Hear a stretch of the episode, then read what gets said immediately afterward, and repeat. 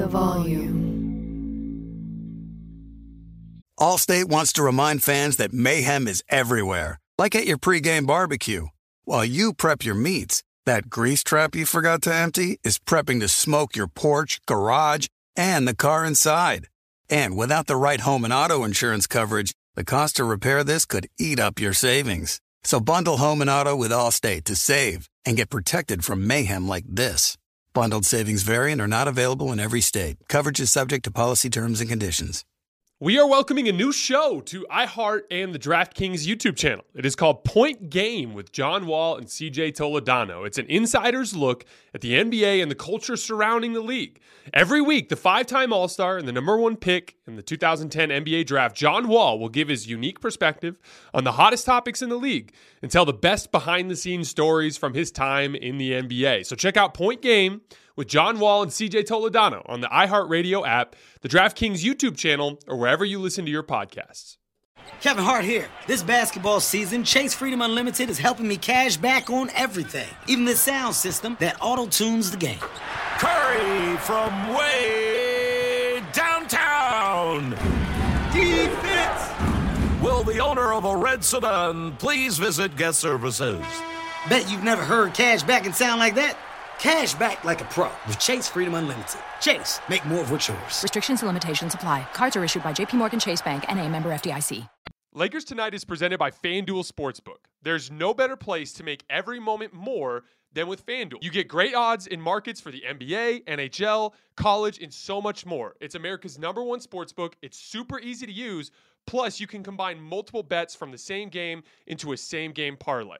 If you are new, just download the FanDuel Sportsbook app to get started now. Sign up with promo code JASONT so they know I sent you.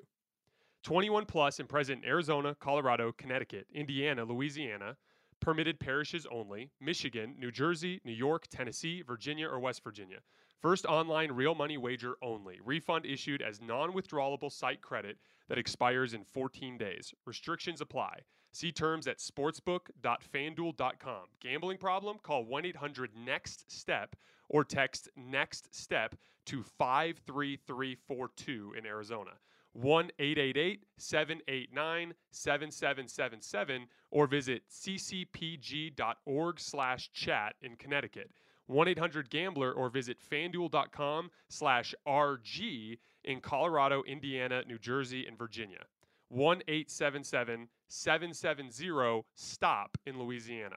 1-800-270-7117 for confidential help in Michigan. 1-877-8 Hope NY or text Hope NY to 467369 in New York. In Tennessee Redline, dial 1-800-889-9789 in Tennessee. Visit www.1800gambler.net in West Virginia.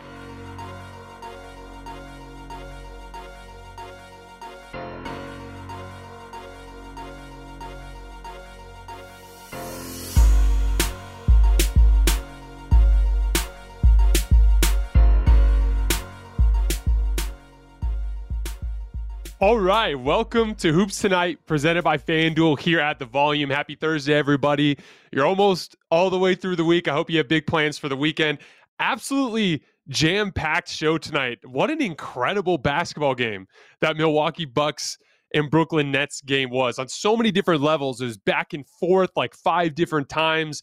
There was a bunch of shifts in just the style of the game and the way it was being played out. We're going to break that game down in detail. And then we're going to get into Anthony Davis and the story that he is going to be, uh, Sham Charania reported that he's going to be returning on Friday. And it looks like LeBron will be as well. I have a couple of key stats that are going to explain why I think that the Lakers still have an outside chance of trying to turn things around. And then for those of you guys who stick around around the end, we're going to play some games, and we also have uh, um, a breakdown of the LA Clippers and a theory that I have about something that I think might be coming down the line here very soon regarding the Clippers. But let's start with that Bucks Nets game. So, like I said, an incredible back and forth type of flow. You know, I always talk about how the NBA is about matchups. You know, their styles make fights. It's all those classic cliches, but the gist of it is is that, you know, you have a certain punch that you can throw and it might work better against one opponent than it will against another. And these two teams could not be more different in the way that they play basketball.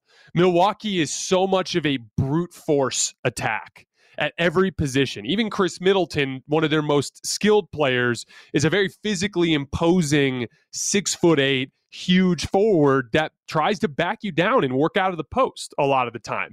But Jrue Holiday's this power guard, you know, just like runs people over, getting to the basket, dominant defensive player, has a good amount of skill, but it's not his bread and butter. He's very much a brute force power guard, is what I always call him. And then you have Giannis Antetokounmpo, is basically like the modern version of Shaq that operates on the perimeter. Going over to the Nets, it's Kyrie Irving, arguably the most skilled basketball player to ever touch a basketball court. It's Kevin Durant, you know, this very slender, tall, arguably the best scorer to ever touch the basketball court. And their third best player right now is probably Seth Curry, an undersized guard who is as skilled as you'll find in a role player in the league, but not a brute force type of player. And it was interesting to see that flow throughout the game and the way that that shifted as each team kind of flexed their individual skill sets. At the beginning of the game, it was all Nets. In that first quarter, the Nets were uh, the the Bucks were sending a lot of extra help towards Kevin Durant. They were trapping him on every pick and roll, and they turned him into a playmaker. And he made them pay for that. He had five assists in the first quarter. I thought he was making the right play every time down the floor. It was interesting to see the way that that disrupted his rhythm as the game went along. This is a long-standing theory I have. Like standstill jump shooters, they don't need as much rhythm because every jump shot they take looks the same. Like every shot you see Stanley Johnson take from a three point line in a game looks exactly the same. But guys like KD, guys like Kyrie, they're very rhythm oriented. Every shot they take looks different. They have to be adaptable. And I feel like those kinds of guys are very dependent on rhythm. And there was a stretch of the game, I think KD didn't score in the entire second and third quarters. I thought that was directly tied to the way that Milwaukee trapped him and sent extra help towards him throughout kind of disrupting his rhythm. He was playing great basketball, he was making the right play, but that's the other impact that that kind of thing has. It disrupts the rhythm and flow. And KD was able to make some big jump shots towards the end of the game, but he wasn't the same type of efficient jump shooter that we normally see. And I think that that was part of that strategy but the double teams and all that help and all that trapping was hurting the the the bucks in that first quarter. Right at the end of the first quarter kd took an easy trap on a on a ball screen dumped it to drummond on the short roll. Quick easy kick out to seth curry. Bam they're up seven to end the first quarter. But then comes the second quarter.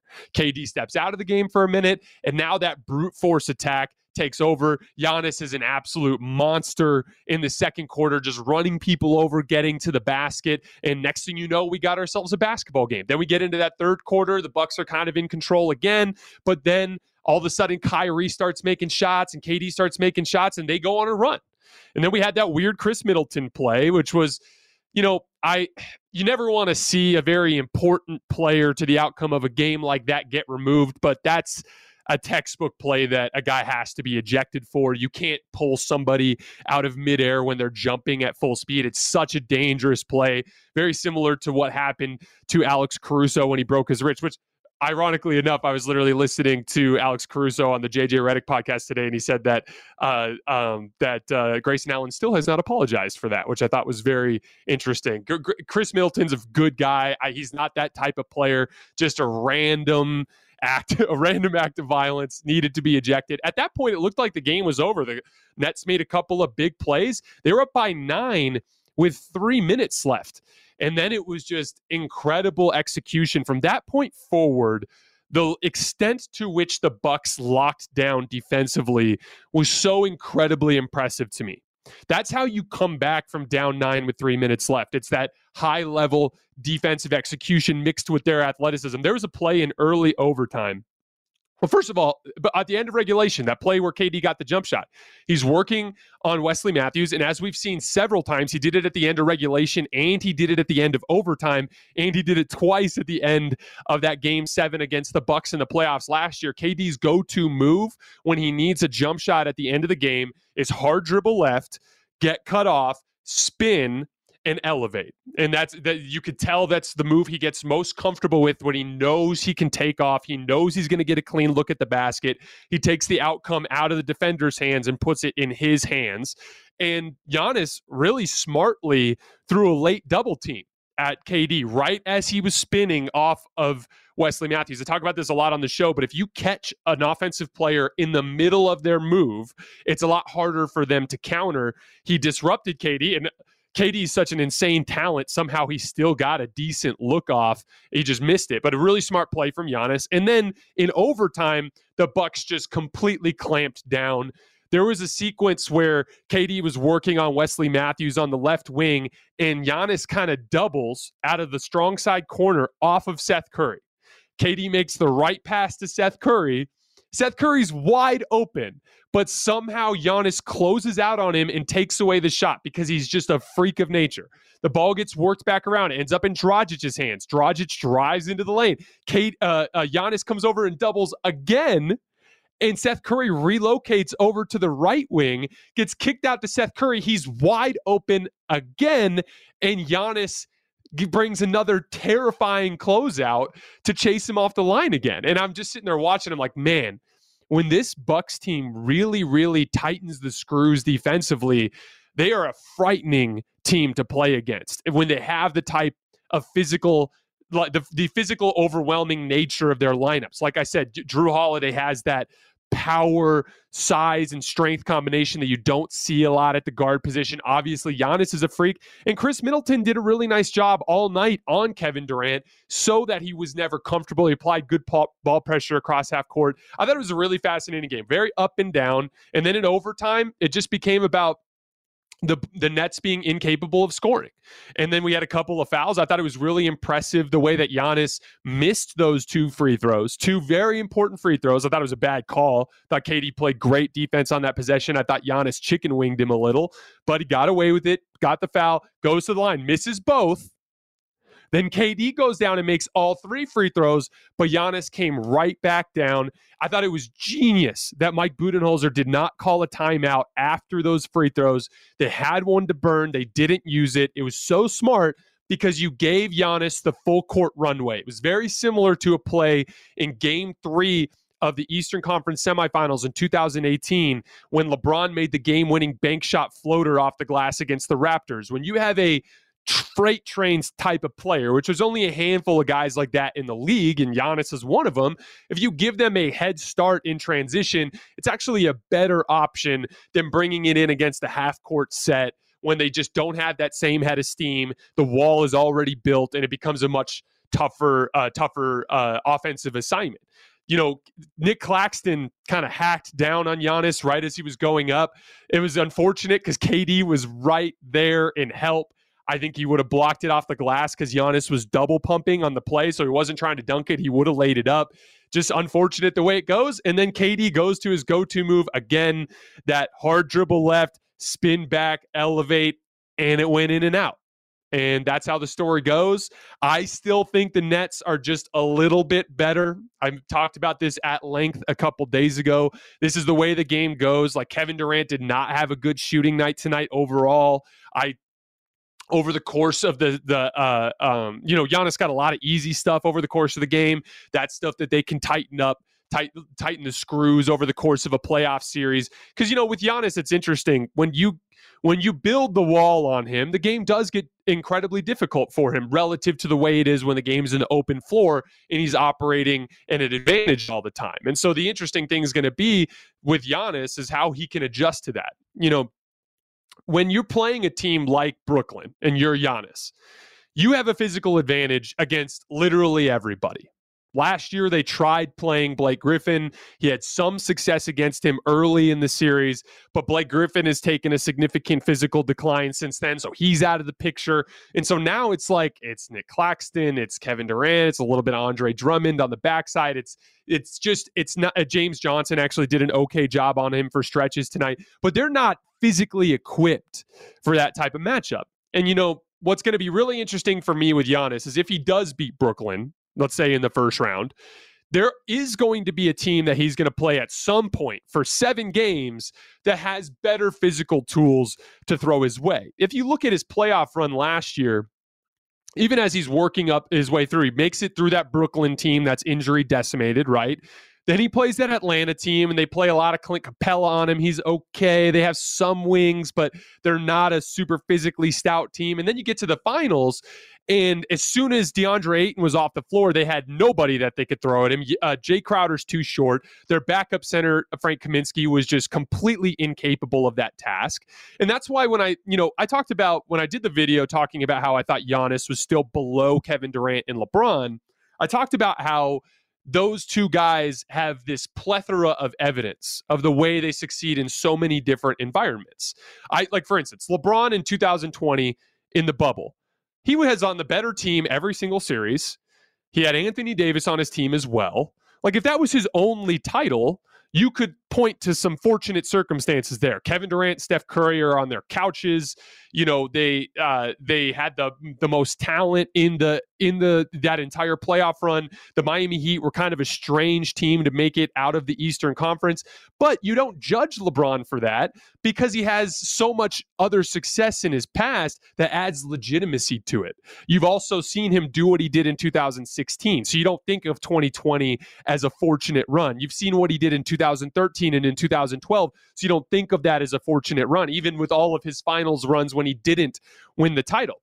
Giannis got some beneficial, you know, luck of the draw type stuff with his matchups throughout the playoff run last year. So when I was saying, like, you know, I'd like to see him do it again. What I'm talking about is like, what happens when you get the bad matchup? You know, who's going to be like the Spurs were for LeBron, the team that takes away everything that he does well and forces him to do something that makes him uncomfortable. There's going to be a team at some point in the next couple of years, very well maybe this year, that puts Giannis in a predicament again.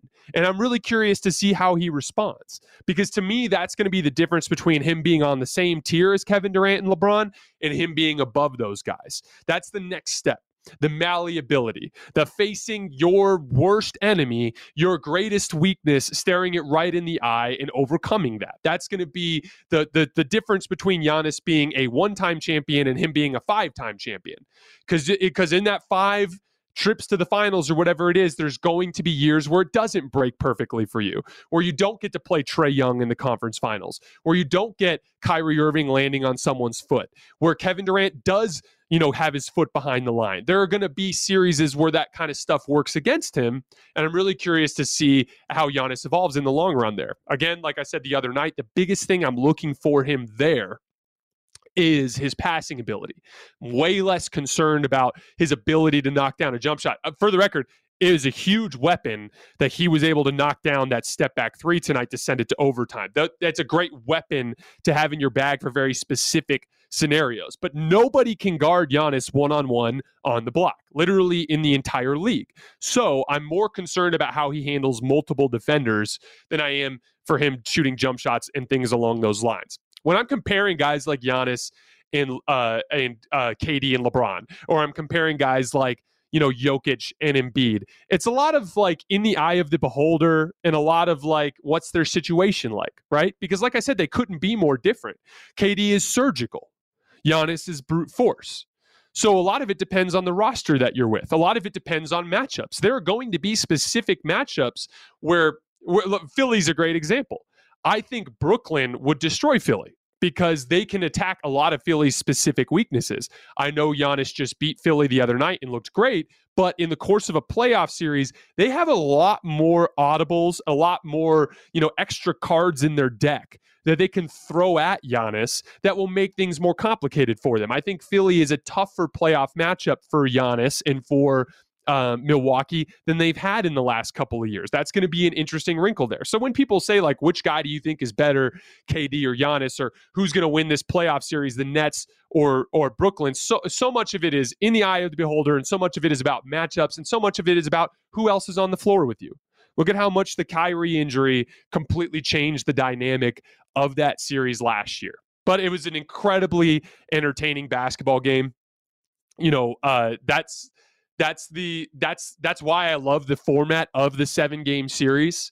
It takes some of that flux, it takes some of that wild cardness out, and makes it so that you have a chance to fight another day so that you have a chance to change some of there there were a lot of possessions in the middle of that game where the Nets were straight up giving Giannis lanes to the basket without help. Like that's stuff that you can tighten up over the course of a playoff series. I'm really curious.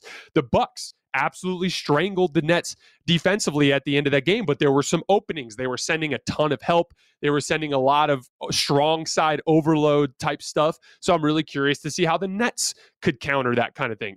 fantastic basketball game, gun to my head. I still think the Nets are just a hair better, just a hair more versatile, and I think they have more time and more room to improve between now and potentially a matchup with one of the better teams in the East at that point. I, am hopeful that they catch a good draw the first round so they get out easy because I would love to see just a huge, you know, uh, incredible uh, highlight fight between one of these two teams at the end of the day. For those of you who are just joining us, this is Hoops Tonight presented by FanDuel here at the volume. I wanted to move on to the Lakers for a minute. Currently playing the Jazz tonight. We weren't going to cover that tonight because of LeBron and Anthony Davis being out. We're going to talk a lot of Lakers over the course of the next week because I really genuinely believe that they're going to have, as long as everybody stays healthy, as long as AD stays healthy, and as long as LeBron stays healthy, I think this Laker team is going to make a little bit of noise over this last six game stretch of the season and show that they can potentially be better than what they've shown us this season. And I have one stat to evidence that. So this season, there's there I've shown you some of the ugly stats surrounding LeBron and AD this year, but there's context there. For instance, I said LeBron and Anthony Davis this year on the floor together have fared worse than the Lakers did last year with LeBron and AD on the bench. That's how much of a catastrophe this season has been. But the context there is they spent the entire first chunk of the season playing DeAndre Jordan at center, who's not an NBA player, playing Kent Bazemore at the two guard, who may or may not be an NBA player anymore, certainly wasn't a good fit with this specific team. There was a lot of like, you know, just the Lakers playing into their weaknesses. So I have one stat that is evidence of the fact that I think the Lakers have a better punch than they've shown. So this year, when LeBron, AD, and Russ are all on the court together, but there's no center. So DeAndre Jordan and Dwight Howard off the floor. Any of the guys who played center for the Lakers this year off the floor. They have played in 184 minutes with that trio which is sad for a whole other reason because that's just how terrible the injury luck has been this season. For all that we've talked about, about all the self sabotage, all the Rob Pelinka, all the Jeanie Buss, all the LeBron pushing for the Russ trade, all the bad signings, injuries have played a huge role in the way this has gone. So that, that trio has only played 184 minutes without a center, and they are plus 11.4 net. That's a pretty damn good number. It's not a dominant number but it's a really good number. That's a number that tells me a team that can potentially win a championship if some things break right. And that's with no continuity. That's with LeBron and AD barely playing a handful of games together in a row before one of them gets hurt. That's with the clunky Russ fit. There's a bunch of other contexts there that would even push that number lower than you would think. But they're plus 11.4 in 184 minutes with those three on the floor and no center this year. And that is the that is the light at the end of the tunnel. Now, the reason why that could get better, this is the case for why this team could potentially go on a run, is now you're playing better role players. Instead of it being Kent Bazemore, instead of it being Avery Bradley, instead of it being Trevor Ariza, in, instead of it being Dwight Howard minutes, which have proven to be really bad as of late, instead of those players, it's guys like Austin Reaves, who's taken almost all of Avery Bradley's minutes. He's a significantly better player at this point in his career. It's been Stanley Johnson taking over for Trevor Ariza. He's a better player at this point in his career. It's Wenyen Gabriel playing some of those other forward center minutes. He's a better player right now than Dwight Howard or DeAndre Jordan were. So you've got better rotational role players in that mix now. And then last but not least, it's about the shrunken rotation over the course of the regular season, you're trying to keep LeBron and AD's minutes down to 38 minutes per game. There's these random shifts that don't make any sense. Think about how often this year you've looked at random lineups that have had three little guards on the floor, like uh, Avery Bradley, Russell Westbrook, Malik Monk at the same time with like Talen Horton Tucker, who's only six four, playing power forward. There's been a lot of examples of where the Lakers have had to dive into their weaknesses as a result of just injuries and and trying to get through the regular season. In the playoffs, it's going to be 38 to 40 minutes of LeBron and AD. In a big pivotal game, it's going to be 42 to 44 minutes of those guys. It's only going to be like five or six other role players that get to play.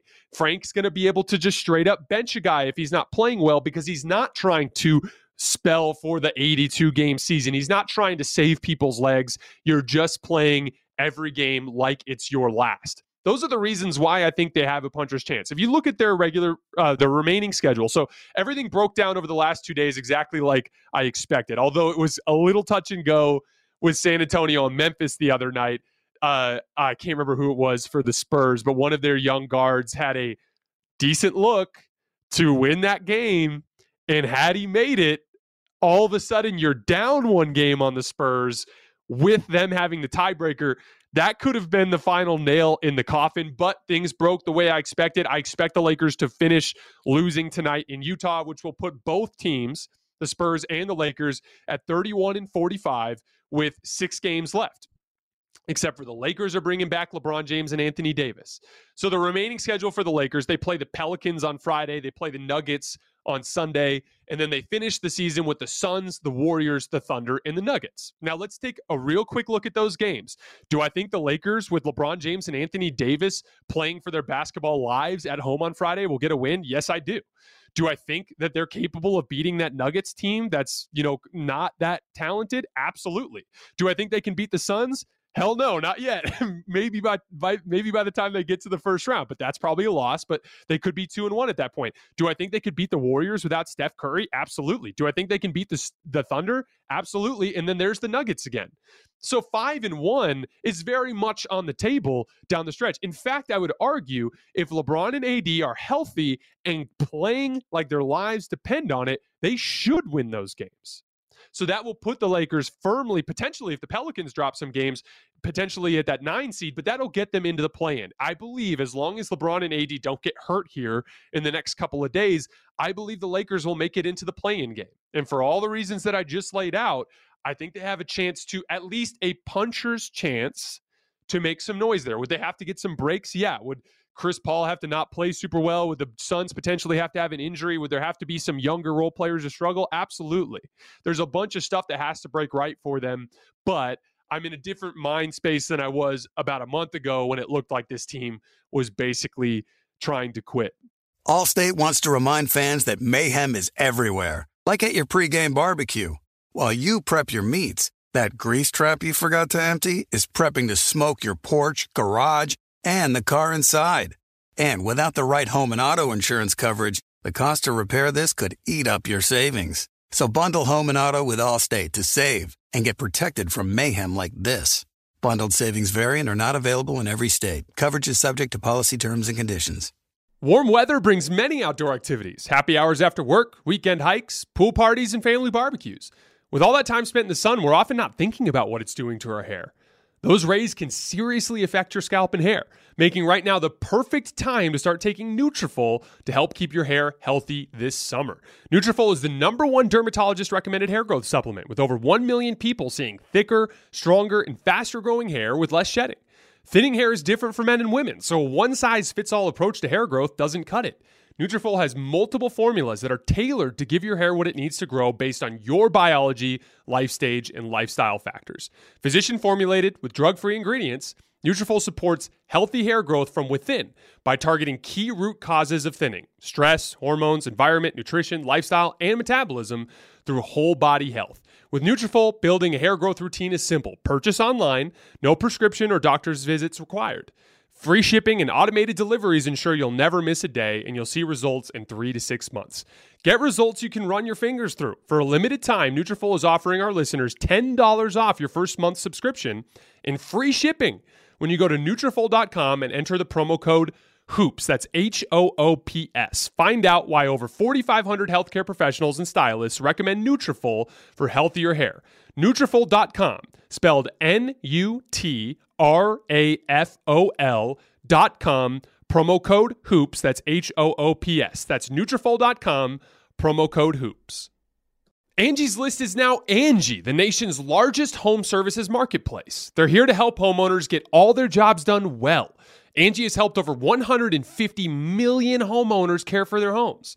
Whatever your home project, big or small, indoor or outdoor, Come to Angie to connect with and hire skilled professionals to get the job done well. Something I've always been a big believer in. When you try to take projects on yourself, you usually don't know what you're doing. You usually end up making mistakes, and it can be a big headache. And so, not only can a professional from Angie get the job done more efficiently, but they also are people that you can support within your community as local businesses. With over 200,000 pros, in their network, Angi makes it easy to research, compare, and hire pros to ensure a job is done well. With 29 years of experience combined with new digital tools to simplify the process, Angi makes completing home projects easy. Consider Angi your hub for all your home improvement needs. They can help you find the best price for your project by comparing quotes from multiple pros in just a few taps or book services at an upfront price based on local data.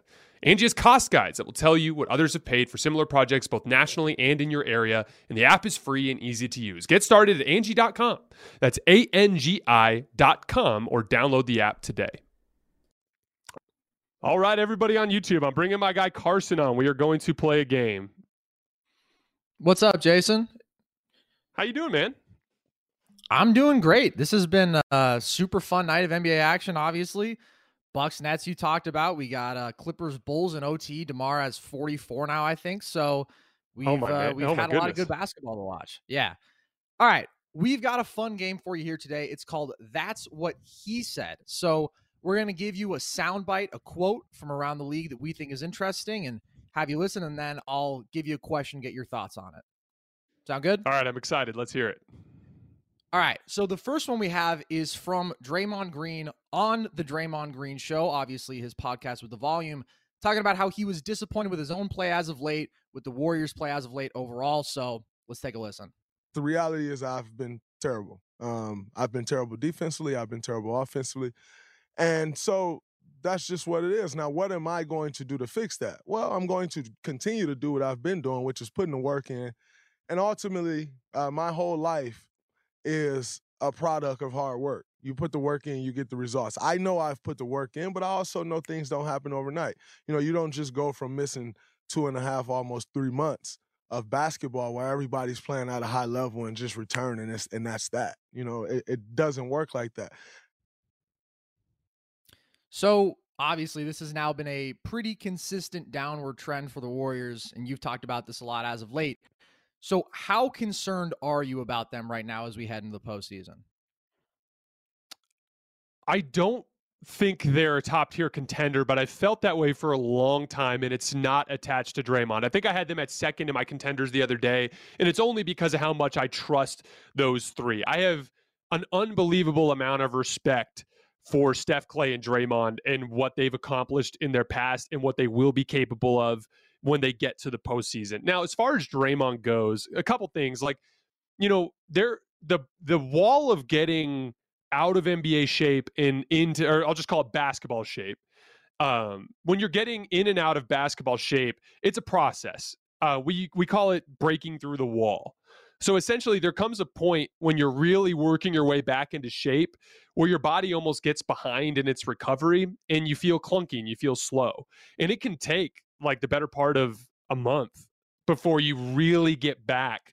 Like if if they make it to the second or third round, it might take until the middle of the second round or early third round before Draymond really really looks like Draymond. Uh, just just in terms of his physicality because that's just a process. Now as far as, as his offense goes, so much of it is Steph. Like Steph and Draymond are very symbiotic players. A lot of what a Draymond does offensively depends on his ability to make reads in four on three scenarios. And the only way he can get four on three scenarios is if you have a player like Steph Curry that commands a trap on every single pick and roll. So a lot of what Draymond does offensively is limited when he's not playing with Steph Curry. And, and in return, Steph needs Draymond for everything that he does. So they're a very symbiotic pairing. But I'm not worried about Draymond at all. And I and he's right. I trust his hard work. And I I've I've no doubt that they'll be able to recapture what they were as long as Steph can get back on the court and get healthy.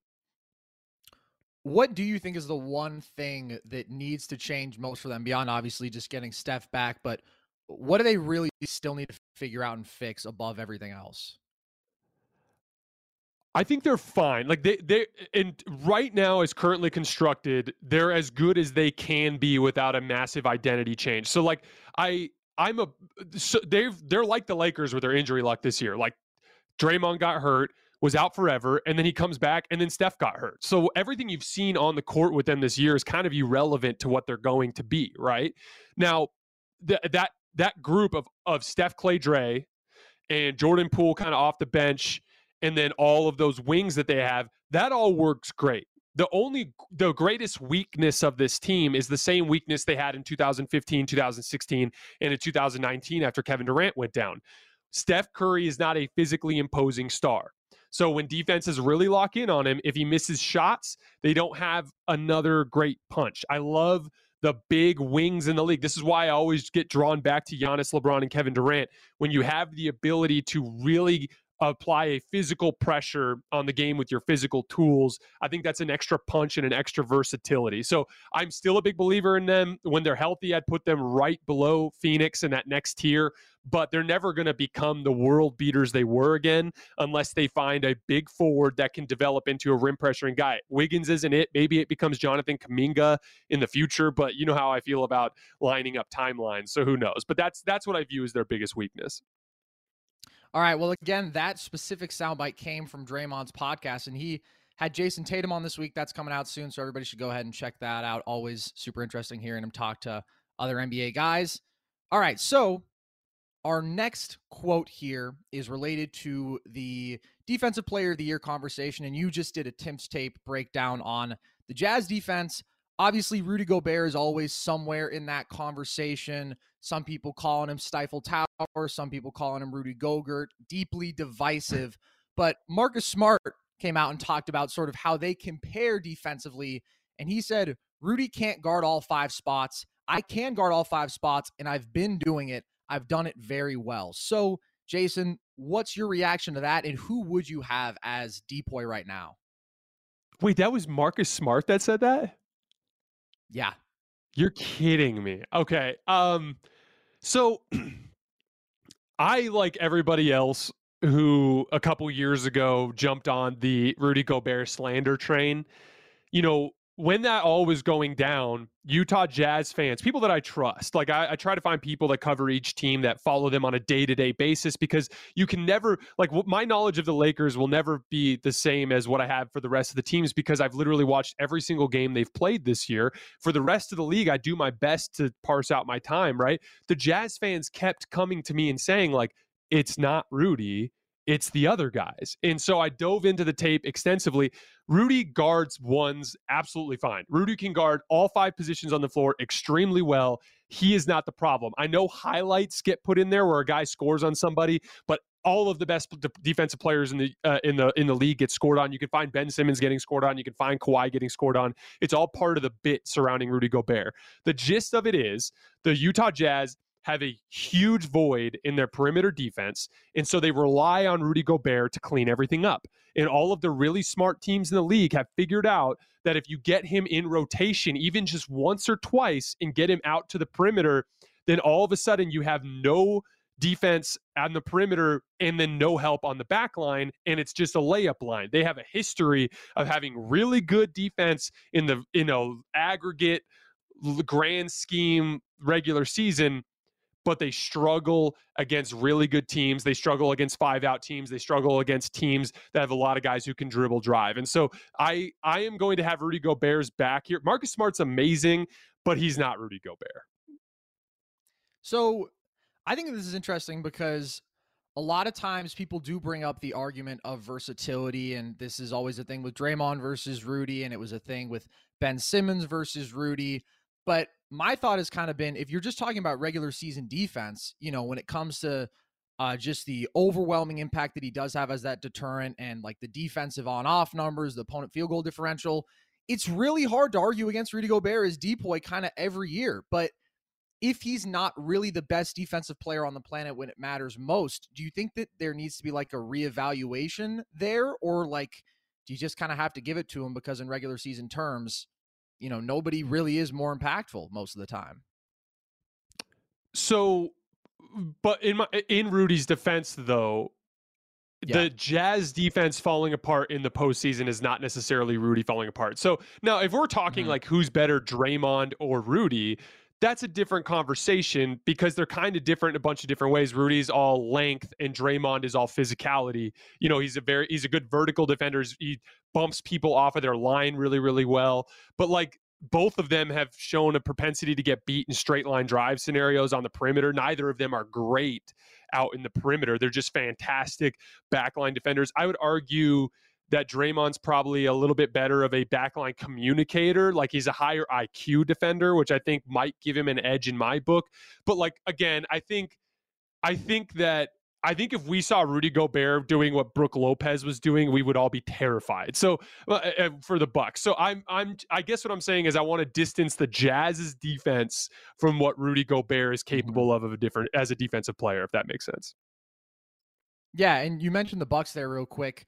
We have some people in the comments talking about Giannis. Where do you think he figures into that conversation? For defense? Um, yeah, in terms of depoy best defender alive. So he is as a help defender the best you'll find in the league. But so Joel Embiid did a really interesting bit on this with JJ Redick the other day in his podcast. Actually, I think it released today. And Joel basically said, I think a big man should be defensive player of the year every year. And what he pointed out, which is an interesting element to this, is in a lot of ways the the backline defender. So whoever plays that Draymond, Rudy Gobert, Brook Lopez type of role, that guy actually is the quarterback of the defense. So beyond his individual responsibilities, he's also responsible because he's behind everybody. Like it doesn't make sense for the point guard to call out plays because he can't see what's happening behind him. But the backline defender is essentially making a read based on what he sees as the offense is coming down the floor, and he's calling out coverages. So there's a whole other element to that. So as good as Giannis is, and I'm not undercutting that at all, he kind of factors more into that like He's a perimeter player who's great in help, but he's not a Draymond Green like quarterback of a defense, which is a different. I talked a lot today. Today, he's frightening when he's closing out. He's amazing. He's uh, you could argue in a one or two possession setting, you wouldn't want anybody else on the planet as a defender. But in terms of the day in day out chess match type stuff, especially in a playoff series, I think I'd have to put the the Rudy Gobert's and the Draymond still ahead of him because you have to factor in that quarterback of the defense element, if that makes sense. Yeah, absolutely. Well, I got to say, Jason, you are just throwing me lobs with the transitions here because you mentioned Embiid on the JJ Redick podcast, Old Man and the Three. That is where our next soundbite comes from. And you've been critical of Embiid's tendency to go out and sort of hunt fouls in an unnatural fashion. And he actually spoke out on that because JJ kind of called him out about it for a second. So let's take a listen. This is a great example of what I like to call foul baiting. Yeah, that's not foul baiting. I, this you, is what we're going to talk about here. But you play basketball. This is basketball IQ. Like, I'm in a penalty. And right before that play, uh, I don't know if it was before that play or the play after. I just knew that, you know, they had a couple fouls and – it's easy. Like that's this is basketball IQ. So people are always saying flops or you know foul baiting and all that stuff. That's just me being smarter than everybody else. So, what do you think, Jason? Do you agree with Embiid, aka the NBA player you would least like to be slapped by? uh, so first of all, I loved the way that JJ went at him in that podcast. There was another clip at the very end, like right as he's signing up. He's like, "Oh, by the way, when you're working out with Drew Hanlen, what do you say? Like, how often do you work on foul baiting? Like 50 percent of the time? Like 70 percent of the time?" And he's like, kind of rubbing it in his face. I loved it because you, I, you know, Joel's right. He's right it's an intelligence thing. It's a basketball IQ thing. Um, the guys like Chris Paul, the guys like James Harden, the guys like Joel Embiid in the league, I I admire them taking advantage of the rules. When I am mad about foul grifting, it's more towards the league. Like for instance, at the beginning of the season, they did such a great job legislating it out, but then the refs just kind of all drifted back into their old selves as the season progressed. And I put the pressure on the league to deal with this problem. So when like foul grifting is not a Joel Embiid problem, it's an NBA problem. However, I don't think it's smart to build that into your game in such a way that is so reliable because we know the league is attacking it. Like you literally saw this entire offseason, it was a big story.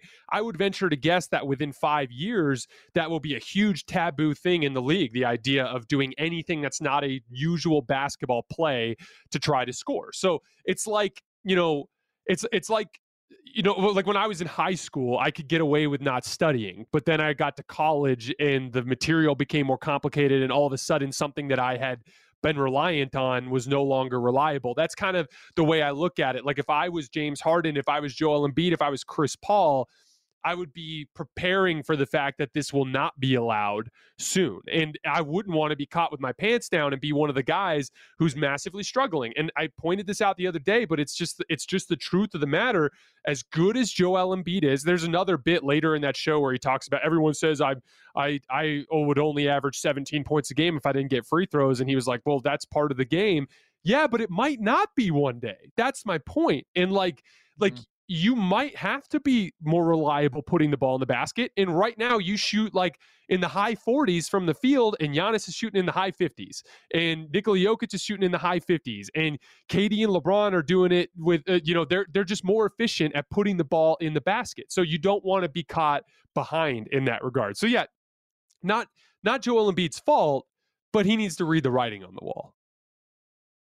Yeah, and to your point, I mean, his first times first two times in the postseason, I think his free throw attempts were down significantly. Another guy who people would sort of classify probably in a similar conversation, Harden. I think his postseason career average is like at least a free throw fewer than regular season. So obviously, as that dynamic changes, like you said, you got to be able to actually just put the ball into the basket. So, all right, that is it for that's what he said. Just to provide an update on the game that I mentioned when I came on. Bulls won in double overtime. DeMar had 50. So uh, another signature performance from him in what, what did Paul been, George finish with? Let me check that real quick. You said he had 40 something in regulation, right? DeRozan had 44 during overtime. PG had 22. PG had 22. Did he shoot well? What did he shoot from three?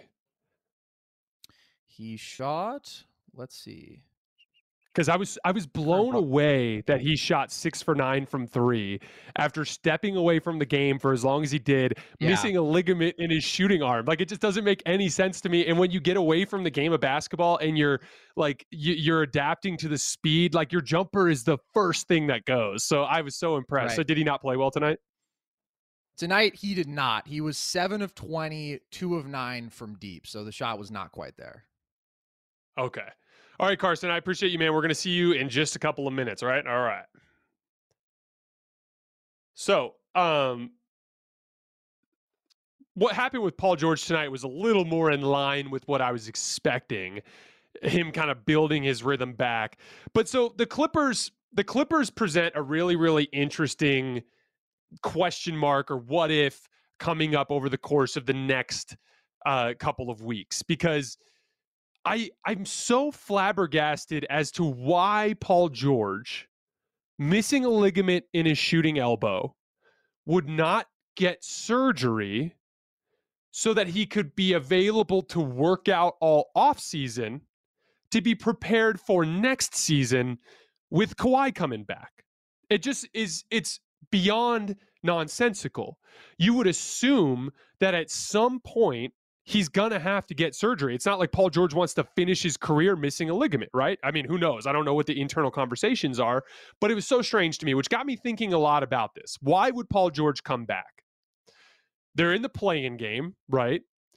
If they win, let's say they go to Minnesota and win and they get the seven seed, you've got to go on the road to Memphis for a playoff series they're going to be like Memphis is going to be heavily favored in that series, even with Paul George. And, you know, it, just, I didn't see the point. And so what I kept wondering is like, what if they know something we don't know? And so then out of nowhere, we see the Clippers release a photo of the Clippers boarding the team plane yesterday, and Kawhi Leonard's getting on the plane. And again, it's so hard to make reads on this kind of stuff because Kawhi keeps everything so close to the chest.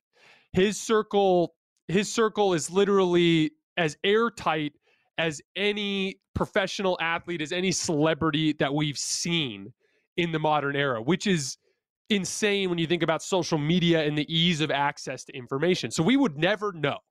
Like if Kawhi was going to play tomorrow or if he didn't plan on playing next season at all, we wouldn't know. We would find out when he put the jersey on. That's the way it would work. And so it's it's genuinely like an interesting situation. So my theory is that the Clippers are looking at this situation. They looked at how much they punished Phoenix last year. They were a really, really interesting matchup for Phoenix last year. They had a lot of success against them. They lost in six games, but there were at least two games that I can think of in that series that could have very easily gone the other way. So I think the Clippers are looking at the situation and they're like, we like our chances in the West. The Memphis is too young. Golden State is having injury issues. Nobody else in the conference is nearly as talented. And we like our chances against Phoenix. And then we get to the finals. Who knows what can happen? And I think that they're having conversations behind the scenes. And I think Kawhi has been telling them that he plans on coming back. That's my theory. Again, I have nothing to support it because Kawhi is never in a million years going to tell us anything. But I like it as an interesting kind of wrinkle here. I've talked a lot over the course of the last couple of years, especially since uh, especially since Ty Lue got there, especially after what happened against Phoenix last year and them getting to the conference finals without Kawhi. They they are the best team in the league, in my opinion, at maximizing talent.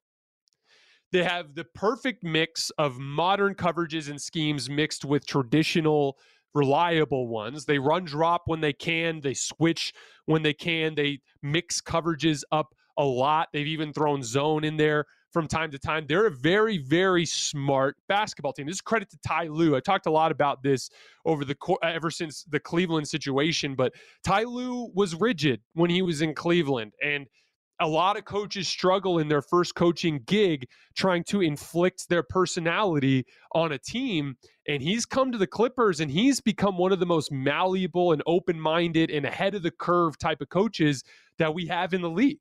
And he, it, it, there, there's, I, I'm really, really interested to see because basically he's taken Reggie Jackson, you know, a couple of interesting young players like Terance Mann and Amir Coffey and, you know, obviously Zubac is good. I did a whole video on Isaiah Hartenstein the other day and the way that he punished Rudy Gobert for helping.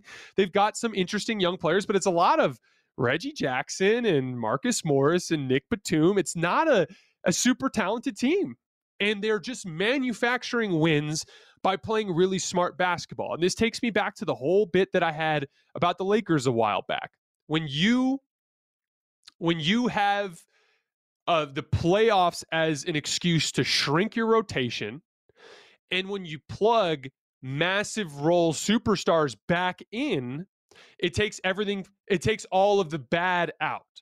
So right now, the Lakers are playing a game against the Jazz, and they have to fill the the normal 72 minutes that LeBron and Anthony Davis would play with vastly inferior players. So, what do you think the product is going to be, especially with that team struggling so much with size and athleticism?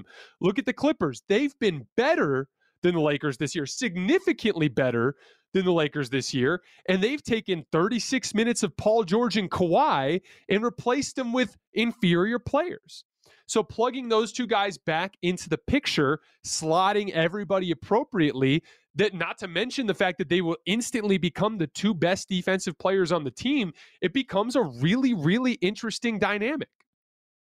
And that combination of Ty Lue and his ability to maximize talent with proper slotting, with a shrunken rotation, with Kawhi and PG back into the fold, instantly makes them a contender.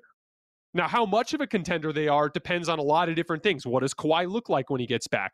How quickly d- does he get his rhythm? Uh, like I said, he might not even come back, right? But in that scenario where they do come back, if they can get the fit in the feel back quickly, this could be a really, really dangerous team. And as much as this team has a clear favorite in Phoenix, and they do, this league is very open in a lot of different ways. As dominant as Phoenix has been, they don't have the top tier superstars. As good as the Bucks have looked as of late, I'm still worried about their defense.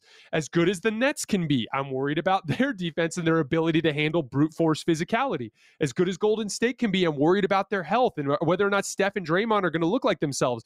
Philly lost in Detroit tonight. They've got a whole bunch of issues of their own. Miami got a big win the other uh, last night against Boston, but uh, they're not a very they're not a top tier contender. The league is very much open as long as you think you can beat Phoenix. And all of these teams that have these superstars, they all think they can beat Phoenix because they know that they can if they can at least win the top the top heavy stuff. If you can outplay Chris Paul and if you can outplay Devin Booker, you give yourself a chance. And obviously, Kawhi and Paul George are very capable of that. One thing that would be interesting is avoiding Phoenix buys you time to get those guys back in rhythm. So they're the eight seed right now. They're probably going to finish as the eight seed.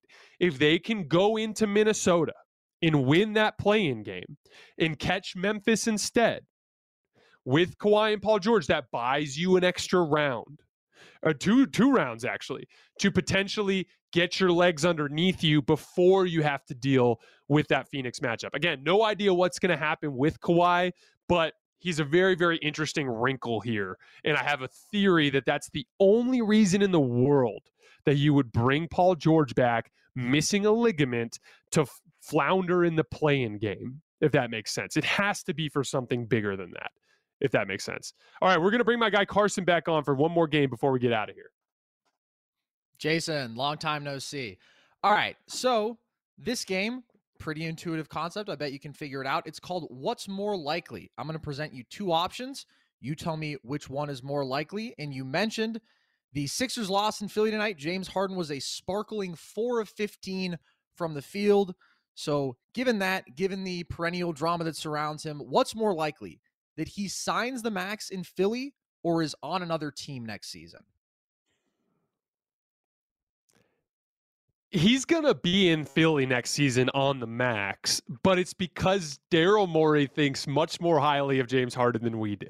so, like, uh, I, I think that it really just comes down to that. I mean, I said after the other the game the other day when James Harden played really well, um, that so much was dependent on his ability to get to the basket and i wasn't convinced that he can do that enough and like oh, in that same show i said we judge players over large sample sizes not over short sample sizes if you catch Talen Horton Tucker on the right night this year you'd think he's a future all-star but his trade value is right. lower than it's ever been james harden has been mostly bad this year with little flashes of good and how did he respond to one of his best games of the season, losing to the Bucks the other day? He responded by going 4 for 15 against the Detroit Pistons. So like I I am nowhere near as high on him. I think signing him for a 4-year whatever the hell that number is going to be like 240 250 million dollars whatever that deal is going to be i would stay away from that with a 10 foot pole it is guaranteed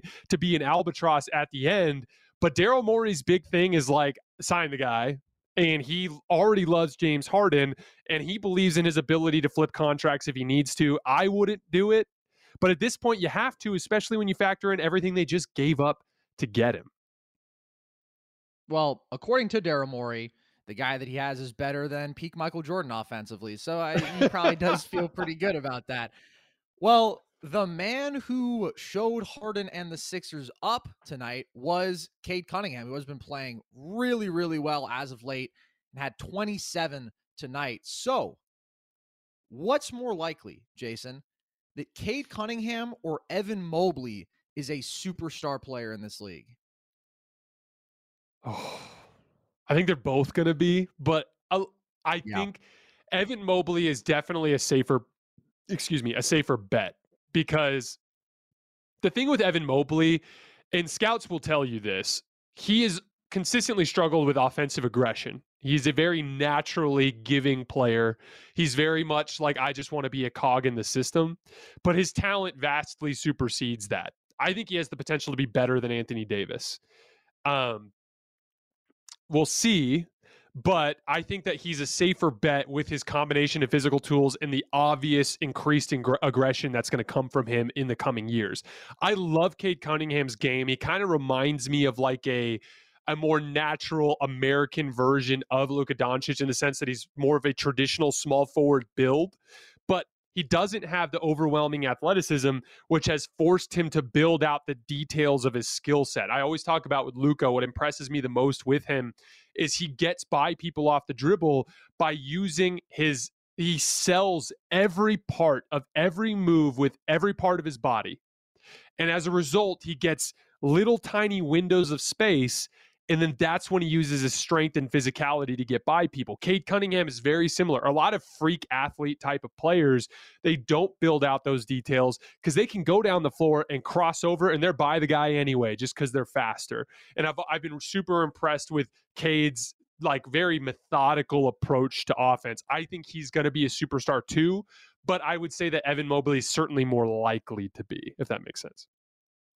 Yeah, absolutely. I mean, I think both these guys were, I mean, exceptional prospects. Philosophically, I mean, I think that it's interesting. Do you have a perspective on a guy like Mobley who did seem to be really high floor because of the freakish defensive versatility, all the things that he could already do well offensively, versus in a guy like Cade, you have potentially, you know, a complete offensive ceiling raiser because of just the kind of dynamic guard that he is. Like, obviously, every case by case is going to be a little bit different, but do you think that one of those two things is inherently more valuable?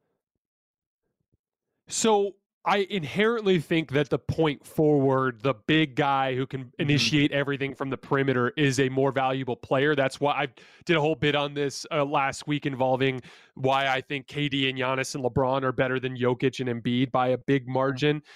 But that said, like Cade doesn't fit that physical imposing mold. Like he's you know, and this it'll be really interesting to see if this affects Luka when he starts playing in really high leverage playoff series, like when Luka gets to the conference finals or Luka gets to the finals. If there is a team that can uh, start to wear on him physically, I'll be really curious. It hasn't happened yet, and if you if any team could have done it, it would have been the Clippers. But like KD has this incredible frame. And then Giannis and LeBron are once in a generation freight train athletes. Cade Cunningham is neither. So I do naturally gravitate towards the archetype of Cade Cunningham in the sense that I look at those guys as more valuable. But in this specific case, I, I would lean towards Mobley because I don't think Cade can get to the same ceiling as a LeBron AD or Giannis. I view Cade as a guy that if things really go well for him, he'll be a persistent top 10 player in the NBA, but mm. I don't think he could ever crack the top five. Whereas I believe Evan Mobley very much could. And you know, another one last note on Mobley, he has significantly quicker feet than Anthony Davis, which is a huge part of what will eventually guide his offensive ceiling. Because the big reason why AD can't be Giannis, the big reason why AD can't initiate from the perimeter is he actually has a slow first step. Mm-hmm. And so he can beat guys off the dribble when they're big plotting centers. But if you put like if you put Khris Middleton on Anthony Davis, like he, Khris is going to make him shoot over the top. He's going to slide his feet, you know. But I think right. Evan Mobley has some of that potential to be a perimeter initiator because he'll be able to make quick moves that generate more separation because he's quicker, in my opinion. All right. Well, as we talk about some of the great young players that we have in the league right now, obviously Luka is, you know, as respected and uh, promising as any. So, what's more likely, Jason? Luka Doncic wins multiple MVPs or no MVPs in his career? I I think it's far more likely that he gets multiple MVPs. I we have not given Luka enough credit for floating a pretty untalented situation. And I think he's aware of these details. In his podcast with JJ Redick that he did the other day, he directly attributed their recent success to defense. And it's an interesting indicator of where Luka's headspace is at. because there's this year they have a gimmicky defense. I think I think they're top 10 still if I remember correctly. They've slipped a little bit of late, but they've been a pretty good defensive team of late, but they do not have defensive personnel. You know, mm-hmm. Maxime Kleber is not a dominant backline defensive player. Dorian Finney Smith is an excellent defensive wing, but he's pretty much the only guy like that they have on the roster. The rest of these guys, Spencer Dinwiddie, Jalen Brunson, they're bringing in a lot of lesser defensive players. There is going to be a stretch of time in Luka's career where he plays five to seven years in a row with an elite defense and a great secondary ball handler that can create when he's off the floor. And when that happens, they're going to win a shit ton of games and I don't see any universe where he doesn't win a couple MVPs. What do you think? Oh, yeah, I, I absolutely agree. I mean, he entered this year as the betting favorite going into year four with a team that like did not have contender level personnel and the raw production is always going to be there. I mean, he's walking 28 9 and 9 pretty much. So I completely agree. And he's continued to add to and refine his game like year in year out. So I'm totally with you. I'd be shocked if he doesn't win an MVP. All right. Jason, I have one. I have one last note on Luka, yeah. really quick. Go for it. This dude is getting it done right now, almost entirely on natural ability and feel for the game. There will also be a stretch where he embraces taking care of his body and yeah. he embraces a hard work element. He literally said in the JJ Redick podcast that he did a step back randomly in a EuroLeague game and the coaches were like, you should do that more often. It's not like this dude was practicing it. So my thing is, is like, yeah there will be a phase of his career, probably late 20s, early 30s, where he kind of has all those details figured out. And that's mm-hmm. when it could get really ridiculous with that guy. Yeah, no, that is a, a terrifying concept. Uh, because, I mean, like you said, he is already uh, among the best players of his age we have ever seen, has been for the last few years. All right. mm-hmm. Jason, what's more likely that the Brooklyn Nets win the Eastern Conference or that they lose in the first round of the playoffs? Oh. this is a really tough one because I'm picking Brooklyn to win the East. But their series is in the first round. If they faced Milwaukee or um, Boston, I think it's a six or seven game series, which could go either way. So like mm. that's literally what I think is going to happen. They're either going to lose in the first round or they're going to win yeah. the whole damn thing. So I would say, oh man, I'm going to say it's more likely that they win but it's barely over a coin flip because it's all about matchups. Like if they if they catch Miami or Philly in the first round, they're going to cruise through the first round, which buys you an extra 2 weeks to get Ben Simmons back potentially. Ben Simmons is a mm-hmm. supernatural mm-hmm. fit to just plug in there because they don't need him to do anything other than defend and to make reads out of the short roll or maybe out of the dunker spot, right? So like right. it's they any like if they get a good draw and they get bought a lot of extra time, that could be devastating for the rest of the league because they'll be really clicking by the time they get to a Milwaukee or to a Boston. But then they could catch Milwaukee in the first round, not have Ben Simmons, not have some of their defensive details work out, and end up losing. So I could see it going both ways, but mm-hmm. I'd lean towards them winning. All right, last one here, and unquestionably, unquestionably the most important. Star Wars has announced that it's moving the release date of Obi Wan Kenobi to May 27th. Is it more likely that the show is excellent or terrible. Wait, they moved it back in within the same. Wait, it was supposed to be early May, right? So they moved it just a couple of weeks. Yes, that's really strange. Oh man. Um, so I I expect to enjoy it no matter what. But anytime you hear reshoots or delays, that's scary. And this is a really weird timeline they're working in. Them trying to do mm-hmm. this series directly goes against some core plot points in Star Wars. And so, from that standpoint, like, I expect to be frustrated a lot during it, and reshoots scare me. I expect to enjoy it, but I don't expect to like appreciate its place in the Star Wars story. And I love that you asked me a Star Wars question. Thank you, Carson. Yeah, of course, man. Got to get you right in your bag. And it's actually even weirder. They moved it two days, but they're doing the first two episodes at once. So who knows? Huh. Who knows what's going on over that there? Could, that could be as simple as them thinking that the cliffhanger at the end of episode one isn't good enough, or that this episode Mm-hmm. two will be the one that really captures the audience. Like, here's the thing: it's like with you guys when it comes to production stuff. I'm leaning entirely. on- I know the basketball. That's my bread and butter. I leave the production stuff to you guys. The people promoting this show know exactly what they're doing, and I, I will trust them to figure it out. As a Star Wars fan, I have to enjoy it. I'm just going to say I don't appreciate the fact that they're going to step on their own plot lines there. They, there's been a lot of disrespecting George Lucas done by Disney, but that's a whole other story. You did get in the Hollywood mindset there for a second, though, because I think this is pretty good rationalization that you gave of why they would have made that move. So, you know, don't sell yourself short. All right. Well, thank you, Carson. I appreciate you coming on, man. All right, guys, that is all we have for tonight. I sincerely appreciate you guys coming to hang out. We will be back tomorrow after the final buzzer of Lakers Pelicans. I am extraordinarily excited. I think we're going to see some good Laker basketball and a little flash in the pan of greatness from those guys. I appreciate your guys' support as always, and I will see you tomorrow night.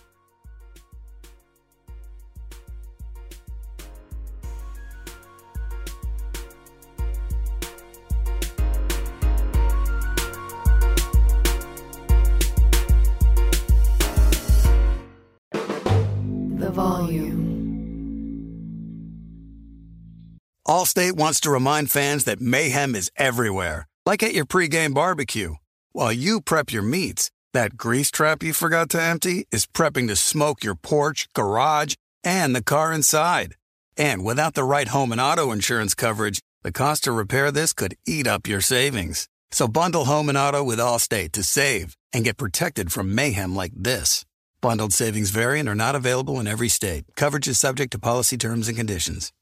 Hey, it's Kevin Hart. In this basketball season, Chase Freedom Unlimited is helping me cash back all my game tickets. Plus, tickets for 23 of my biggest fans to cheer me on while I enjoy the game. Find your seats. I appreciate the support, people. Eat that pretzel. This'll never get old. Use more napkins. Okay, this is starting to get old. Say the tagline. Cash back like a pro with Chase Freedom Unlimited. Chase, make more of what's yours. Restrictions and limitations apply. Cards are issued by JPMorgan Chase Bank and a member FDIC. Hey guys, back at the playground again, huh? Yep. You know what this playground could use? A wine country. Heck yeah, and some waves so we could go surfing. Oh, ah, love that. A redwood forest would be cool. I'm in. Ah, ski slopes. Let's do it. Um, can a girl go shopping? Yeah, baby. Wait! Did we just invent California? Discover why California is the ultimate playground at visitcalifornia.com.